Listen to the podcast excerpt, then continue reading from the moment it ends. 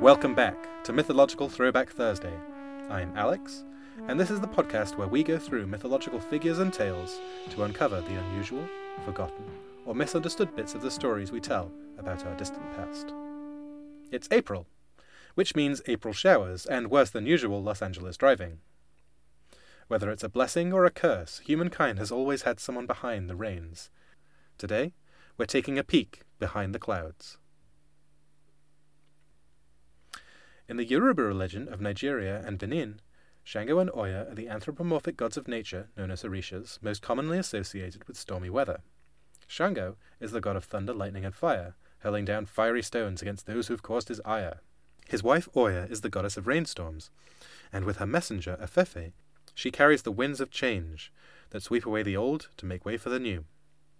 She wields two machetes to clear the path for new growth after her storms have destroyed the old. She also shepherds the living to the land of the dead and guards the gates of the cemetery. Women can call on her to settle disputes in their favour. Oya represents the river Niger and the storms that fill it, and she is sometimes called the Mother of Nine for the river's nine tributaries. She wears a skirt with nine different colours of cloth. Oya is a warrior and fights side by side with Shango in battle, and she can wield lightning too. We wouldn't cross her, she's fierce A F. Some variations in Oya's symbology exist in the African diaspora. In Cuban Santería, Haitian Vodou, and Brazilian Candomblé, for instance, Oya is sometimes syncretized with the Catholic saints, Teresa, Bridget, or Barbara. Syncretism is the merging of religious practices, symbols, or traditions. In Oya's case, the Yoruba peoples that were brought to the Caribbean and Latin America as slaves brought their worship of the Orishas too, but their Catholic masters worked to override them with European saints. Instead of erasing Oya, though, they became blended, and the Yoruban traditions persist globally. We told you she was fierce. Let's travel a bit further west now, from the Atlantic to the Pacific, and see what sort of rain gods we can find there. Ah, Hawaii. In Hawaiian myth, Lono is a god of peace and music, who brings rain and fertility. He is associated with the clouds, thunder, lightning, and earthquakes. There was an annual festival called the Makahiki, which marked the rainy season of about four months in winter, during which war and unnecessary work were forbidden. Priests would be blindfolded so they couldn't observe while folks got rowdy, played games, and generally goofed off. Part of the celebrations involved a procession of priests carrying a long pole, called Lono Makua, or Father Lono, around the coast, stopping along the way to collect offerings and looking for signs of Lono's arrival. Dark clouds over the horizon. Hawaii has smaller local rain gods as well.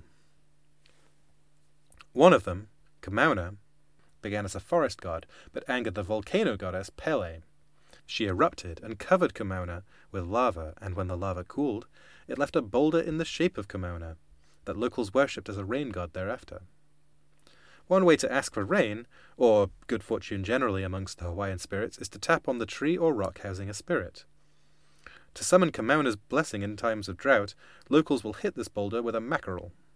When done with appropriate respect and reverence, that's usually enough to get his attention. When attempted in a disrespectful manner, as one colonizer did by shooting his gun at Kamauna, the result may be catastrophic flooding.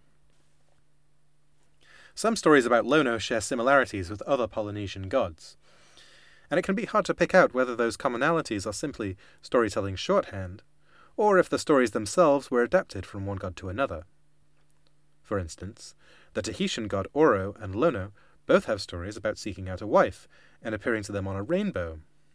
Appearing on a rainbow may just be a linguistic quirk, like beginning a fairy tale with Once Upon a Time, or it may be meant to link these two gods through their tales. Lono may have also taken over some of the roles of Laka, or Rata as he is known in Tahitian legends. Laka is associated with the red lehua flower, and in certain ritual invocations Lono is too. Another complicating factor in Hawaiian mythology is ancestor worship. When the first Tahitians settled in the uninhabited Hawaiian Islands, they brought with them their myths and legends, but over time, the story shifted to incorporate the history of each new Hawaiian chief and their genealogies. Some chiefs have Lono in their name, and may represent aspects of that god, or maybe smaller gods now. It can be tricky to pinpoint which stories belong to the big god, and which to the smaller ones. Regardless, Lono is massively popular, and his ceremonies are all about fun and merrymaking. His place in the pantheon is that of provider. Now let's have a look at the Aztecs in Central and North America. Tlaloc was a prominent Aztec deity. Like Lono, he was known sometimes as the provider, for his position as god of the rains, water, and fertility. As a rain god, he was also associated with thunder and lightning, and he ruled over a special level of the afterlife for those who died of drowning or other water-related maladies. His image incorporates snake iconography as well, for the water-like movements a serpent represents. In a country with extreme weather, he was highly regarded among the Aztecs, and his shrine occupied a spot on the main pyramid of the Aztec capital, Tenochtitlan. However, the finest shrine to him was Tlalocan itself, atop Mount Tlaloc. Tlalocan contained four pitchers of special water that Tlaloc's attendants, lesser gods known as Tlaloque, would pour on crops as rain. One would bring a good harvest, one would rot it, one would dry it out, and one would freeze it. Aztecs would pray to the Tlaloque for good rain, and had many rituals to strengthen these prayers. One of these rituals involved shaping dough into effigies of Tlaloc and the wind gods. Tlaloc may have been adopted from the Mayan pantheon, given his similarities to their god Chac. Or it's possible the Mayans borrowed some elements of Tlaloc from the Aztecs. They may both have drawn from an earlier Olmec deity. Spanish missionaries at the time of conquest have long been relied upon for contemporaneous accounts, but their bias and possible rumour-mongering has only recently been examined for inaccuracies against the archaeological evidence. Though Spanish missionaries worked hard to replace Mesoamerican religion with Roman Catholicism, nevertheless, Tlaloc worship persisted. Even today, Tlaloc remains a notable figure in Mexican art and culture. Yu Shi is a Chinese rain spirit whose name literally means master of rain. He often was seen alongside Feng Bo, also known as Fei Lian, god of wind. In the legendary ten-year war between the six-armed tyrant Chiyou and the Yellow Emperor Huangdi, Yu Shi and Feng Bo aided Chiyou and his tribe. Chiyou called upon the rain and wind gods to conjure a great storm that stymied his enemy's forces. Unfortunately for Chiyou, the Yellow Emperor summoned his daughter, the drought demon Ba, down from heaven. She dried up the storm, allowing Huangdi to defeat Chiyou and end the war, but was unable to return to heaven. Ba wandered the earth, drought following wherever she went. There are a couple of rain birds in Chinese mythology that may be associated with Yu Shi. The Shangyang and the Bifang are both mentioned in ancient texts, and both are described as having only one leg. Their dance may signal the coming of rain, so watching for their hop can help you prepare. I have about as much confidence in a mythical one-legged bird as I do the local weatherman, so give us a shout if you see that Shangyang getting down. Lastly, Tefnut was the ancient Egyptian goddess of weather, fertility, and water, mother of heaven and earth, literally.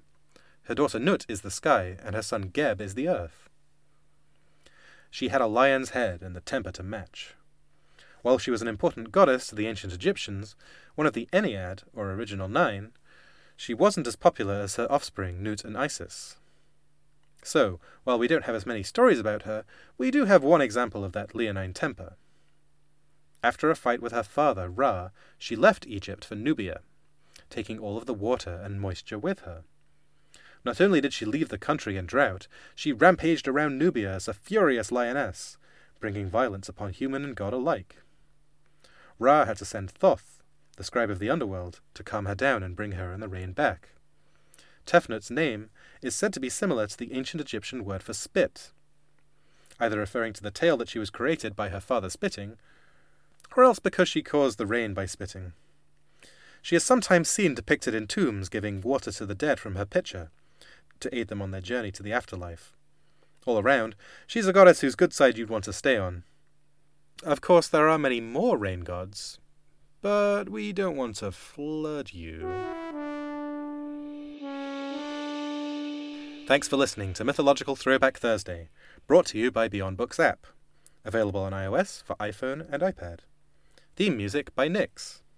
Show art by Chelsea Butler.